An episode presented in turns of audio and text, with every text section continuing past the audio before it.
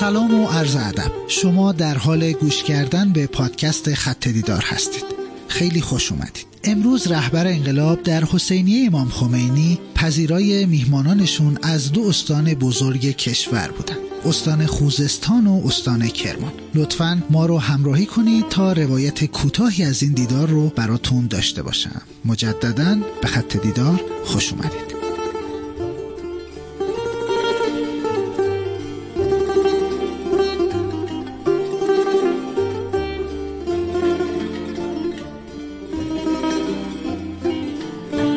خوزستان رو اگه به تاریخش نگاه کنیم، حداقل در سده اخیر در مقاومت سابقه روشن و طولانی داره. تو زمانی که انگلیسی ها به این منطقه اومدن، یعنی دوران جنگ جهانی اول، اونهایی که انگلیس رو عقب زدن و دفاع جانانه‌ای کردن همین مردم خوزستان غیور بودن. خوزستانی ها با فتوای علمای نجف پرچمی رو بلند کردن و مقابل انگلیسی ها ایستادن. جالبه بدونید که اون پرچم در سفر رهبری به خوزستان به ایشون اهدا شد و ایشون هم اون رو به موزه آستان قدس رضوی اهدا کردن. نمونه دیگهش نهضت ملی صنعت نفت که باز هم تقابل با انگلیس در خوزستان رخ داد. اما شاید مهمترین و پررنگترین دوران تاریخی خوزستان دوران دفاع مقدس باشه. صدامی که با خیال همراهی اقوام عرب خوزستان به ایران لشکرکشی کرد، اما دید همونهایی که بهشون دل خوش کرده بود اول کسایی بودن که جلوش صف کشیدن.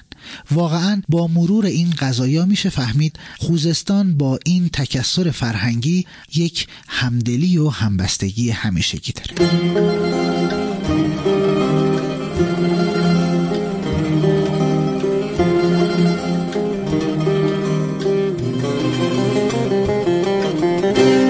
اما کرمان، یکی از مهمترین ویژگی های کرمان نخبه پروریه. حالا ایمان و صداقت و نجابت که جای خودش. وقتی از کرمان و نخبه پروری سخن گفته میشه، اول چیزی که به ذهن میاد نام پرآوازه و بزرگ حاج قاسم سلیمانیه. البته که حاج قاسم افتخار کرمان و کرمانی هاست، اما خب متعلق به ایران و یک افتخار ملی محسوب میشه.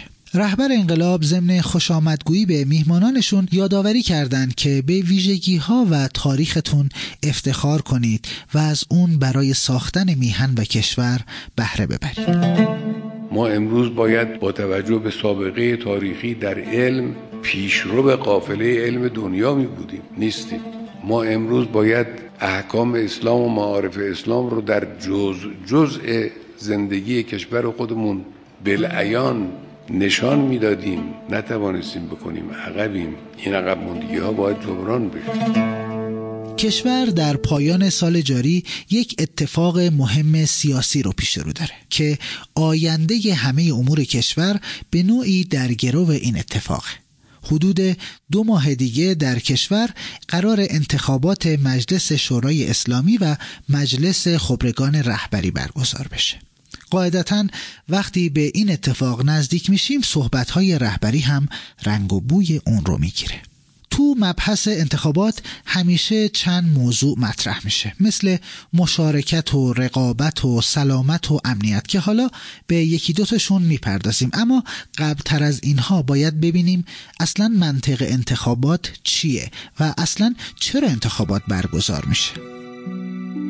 کلمه جمهوری و اسلامی هر دوتا وابسته به انتخابات. جمهوری یعنی مردم سالاری، یعنی حاکمیت کشور به دست مردم. خب مردم چجوری دخالت کنند در حاکمیت؟ هیچ راهی جز انتخابات نداره.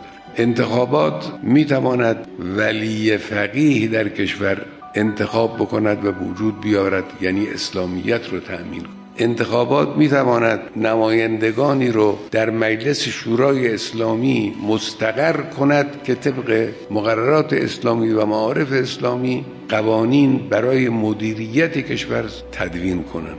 پس بنابراین هم جمهوریت و هم اسلامیت متکی به انتخابات. خب اینها لازمش اینه که در انتخابات مشارکت وجود داشته باشه. مشارکت یعنی حضور پرشور مردم که این خودش نمایانگر وحدت ملیه.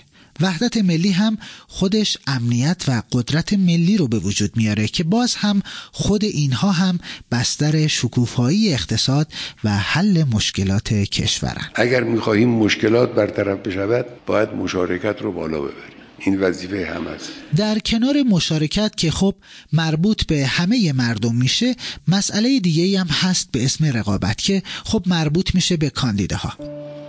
رقابت یعنی گرایش‌های گوناگون سیاسی و اقتصادی در انتخابات با هم مسابقه بگذارن.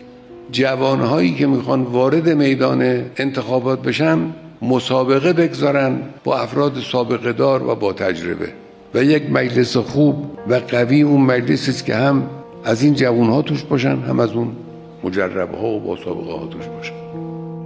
خب ابزار رقابت تبلیغات، و تبلیغات به زبان ساده یعنی هر کسی نظرات خودش رو در منظر عمومی قرار بده، نظراتی که قاعدتاً خالی از دروغ و وعده پوچن و در اونها تهمتی به دیگران زده نمیشه. مردم هم با مقایسه این نظرها بهترین و منطبق ترینش با سلیقه‌شون رو انتخاب میکنن و اون رو به صندوق میندازن.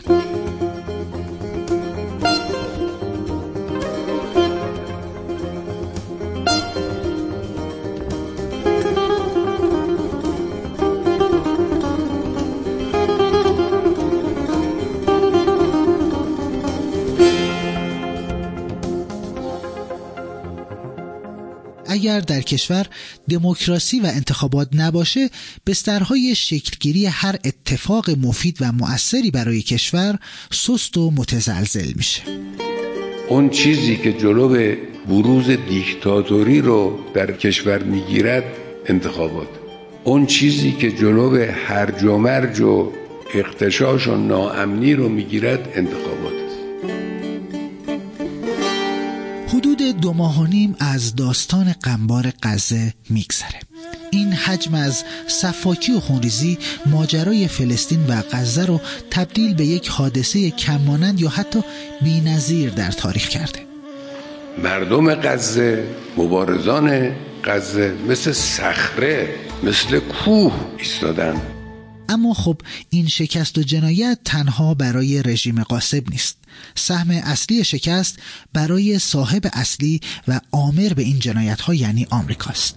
امروز تو دنیا واقعاً دیگه کسی فرقی بین اسرائیل و آمریکا و انگلیس قائل نمیشه. آبروی آمریکا رفت، نقاب از چهره تمدن غربی افتاد. در این حادثه رژیم صهیونیستی به پشتگرمی آمریکا بود که توانست این همه جنایت در طول مدت دو ماه و نیم انجام بده. آبروی آمریکا را، این خودش بزرگترین موفقیت، این بزرگترین پیروزی است برای جبهه حق و جبهه مقاومت.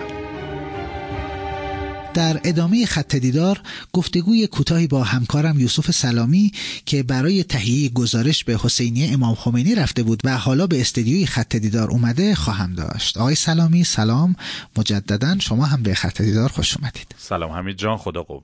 امروز فضای کلی حسینیه رو چطور دیدید؟ از اقشار مختلف من دیدم، معلم بود، کارگر بود، نخبه بود، رزمنده قدیم حاج قاسم رو دیدم، یاران قدیم حاج قاسم رو دیدم، زنان و مردانی که در بخش‌های مختلف دارن فعالیت میکنن و حضور دارن در همه صحنه‌ها. دیدم امروز بخش عمده گزارشت مربوط به حاج قاسم بود. مهمترین و جذابترین جوابی که از مصاحبه شوندات در این رابطه شنیدی چی بود؟ جوابای قشنگی میدادن، میگفتن که حاج قاسم مرد میدان بود، مرد عمل بود، کسی بودش که از پشت شیشه دودی مردم رو نمیدید، میومد تو میدان. تو همین سیل خوزستان هم نمونه‌هایش رو مردم مثال میزدن دیگه.